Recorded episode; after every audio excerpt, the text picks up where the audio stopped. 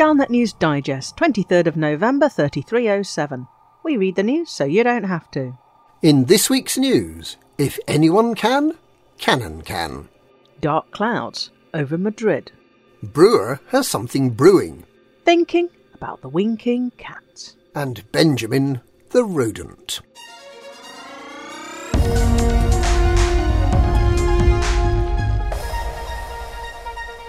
If anyone can, Canonn can. There's a quiet battle going on in HIP 43670 for the future of the Scriveners clan Dredger. Orion University is collecting data to try to win the trust of the Scriveners clan, and the Friends of the Scriveners are collecting equipment to repair the Dredger so the Scriveners can go on their way without having to negotiate with the university. For some, it's a question of whether the Scrivener's knowledge core should be made public. For others, it's a matter of protecting an indigenous tribe from outside influence.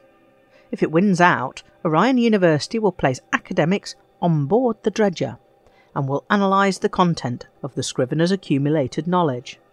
It says it will not force the Scriveners to leave and it will not enforce its ownership of the dredger, but some observers are worried what impact opening up the knowledge core will have on Scrivener society. Then again, what if there's something really important hidden away in that knowledge base? Canonn Research, the galaxy's most important research organisation, has noted that Orion University has changed its story and wonders whether it can be trusted. Canonn is also concerned that the university is not offering to help repair the dredger, which is reported to be in a dangerous condition. Accordingly, Canonn has chosen to help the Scriveners rather than OU. Using the slogan, Take Our Money, they've set up 23 fleet carriers in G 139 3 and LTT 17102 and are buying emergency power cells at three times the galactic average, giving loaders profits of more than 6,000 credits a ton. Through this strategy, the Scrivener's appeal seems to be pulling slightly ahead of the Orion University campaign. But it is still a very close run race, and there's every possibility that Orion University may try to claim a draw, or may even pull ahead before the campaigns come to an end early on Thursday morning. We can now take you to a live Canonn press briefing from Commander LCU No Fool Like aboard his fleet carrier. Canonn are supporting the initiative to liberate the Scriveners because the Orion University's offer is simply not credible. They've changed direction more times than an anemometer in a hurricane, or one of those cock things they used to have on top of places of worship on Terra back in the Dark Ages. First, they claimed ownership, then they claimed it was for welfare, and now they just want to accompany the Scriveners to some quiet corner of the galaxy away from prying eyes. It's clear they just want the knowledge core, no matter what the cost, I wouldn't trust Professor Perez as far as I could throw her on a 45G planet. I'm not sure she's fit for office. During her press conference, she started rambling on about Princess Astrophel and then started making the sound of a Sidewinder engine. Clearly bonkers. An organisation like Canonn that stands for open, independent science would love to host a backup for the Scriveners but we would never want to force them to hand it over. Our main concern is that the knowledge core is protected even if it remains in the hands of the Scriveners. We need to ensure that their vessel is able to move to a location where they can keep it maintained, and we will do everything we can to achieve that. But who knows what the university will do if they lose the initiative? I would urge the Scriveners to allow us to take a backup so that it's safe from those. those those kleptomaniacs at the university. Now, I'll just read out some figures from our uh, from our initiative, how we're doing with the uh, the dredger. Um, forgive me. Forgive me. Uh, forgive me. Uh, forgive me. We're doing very well.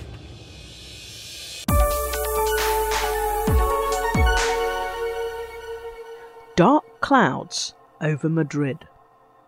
With hostages on the Steel Majesty megaship, and with the ruling faction ready to come out fighting to defeat Marlinism, it's a surprise that conflict hasn't broken out yet.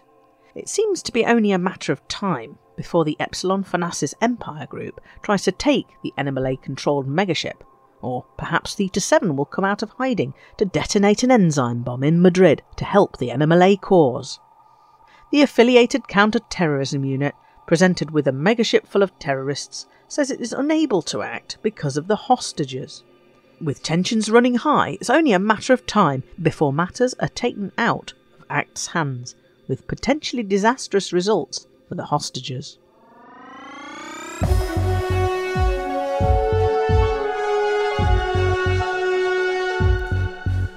Brewer has something brewing. Fleet carrier manufacturer Brewer plans to complete the chain of 56 static megaships linking the bubble to Colonia by the end of this week. And they have something special in store for the new year. The reward of double-engineered frameshift drives that was handed out at the conclusion of Phase 2 of the project have been confirmed to take experimental effects such as deep charge and mass manager. If you want a lightweight Anaconda with a fuel-managed base jump range in excess of 90 light years, and you have one of these modules, you're in luck. And Brewer made it clear that for Phase 3 of the Colonia Bridge project, they will again be offering these highly capable frameshift drives. They won't even hint at what Phase 3 will be, but whatever it is, you'll need to wait until January.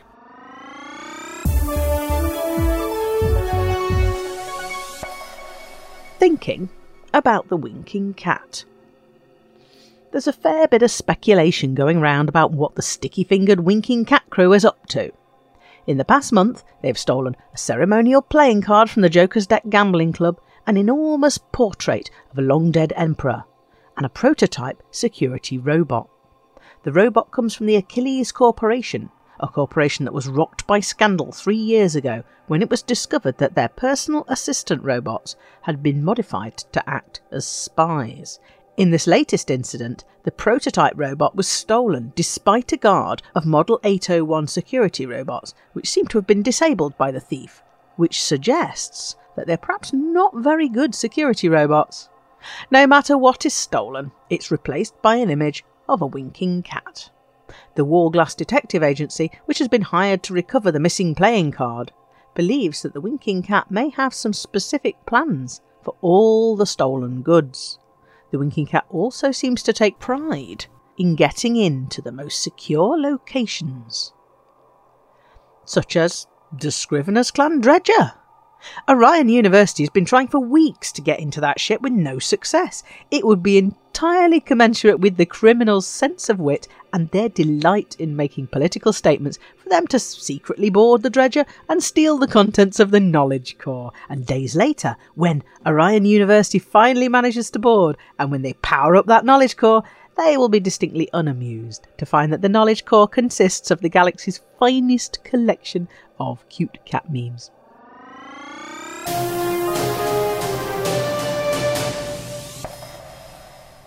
Benjamin the Rodent. The news that Commander Adler Weiss of Lave Radio is training to become a fuel rat has caused dismay on several fronts. There have been reports of accidental ramming of clients, accompanied by a muffled tee hee ooh er missus sound. There have been reports of hatchbreaker limpets being inadvertently used, and of the expiring commander's last sight being 700 tons of palladium spilling into the void. There have been reports of stranded commanders having their life support accidentally refilled with hydrogen, which allows them to curse Commander LeVice in a very high voice for a very short time prior to their Remlock ride home. More importantly, Lave Radio's own emergency response team has objected to what they see as Commander LeVice's treachery in signing up to a different emergency service.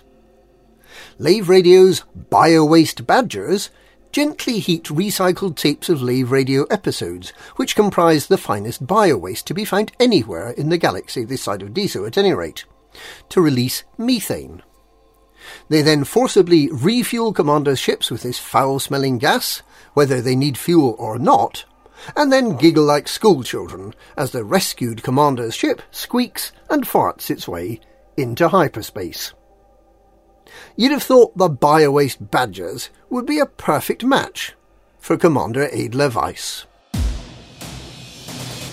ah, that's this week's Galnet News. Galnet News. We read the news so you don't have to.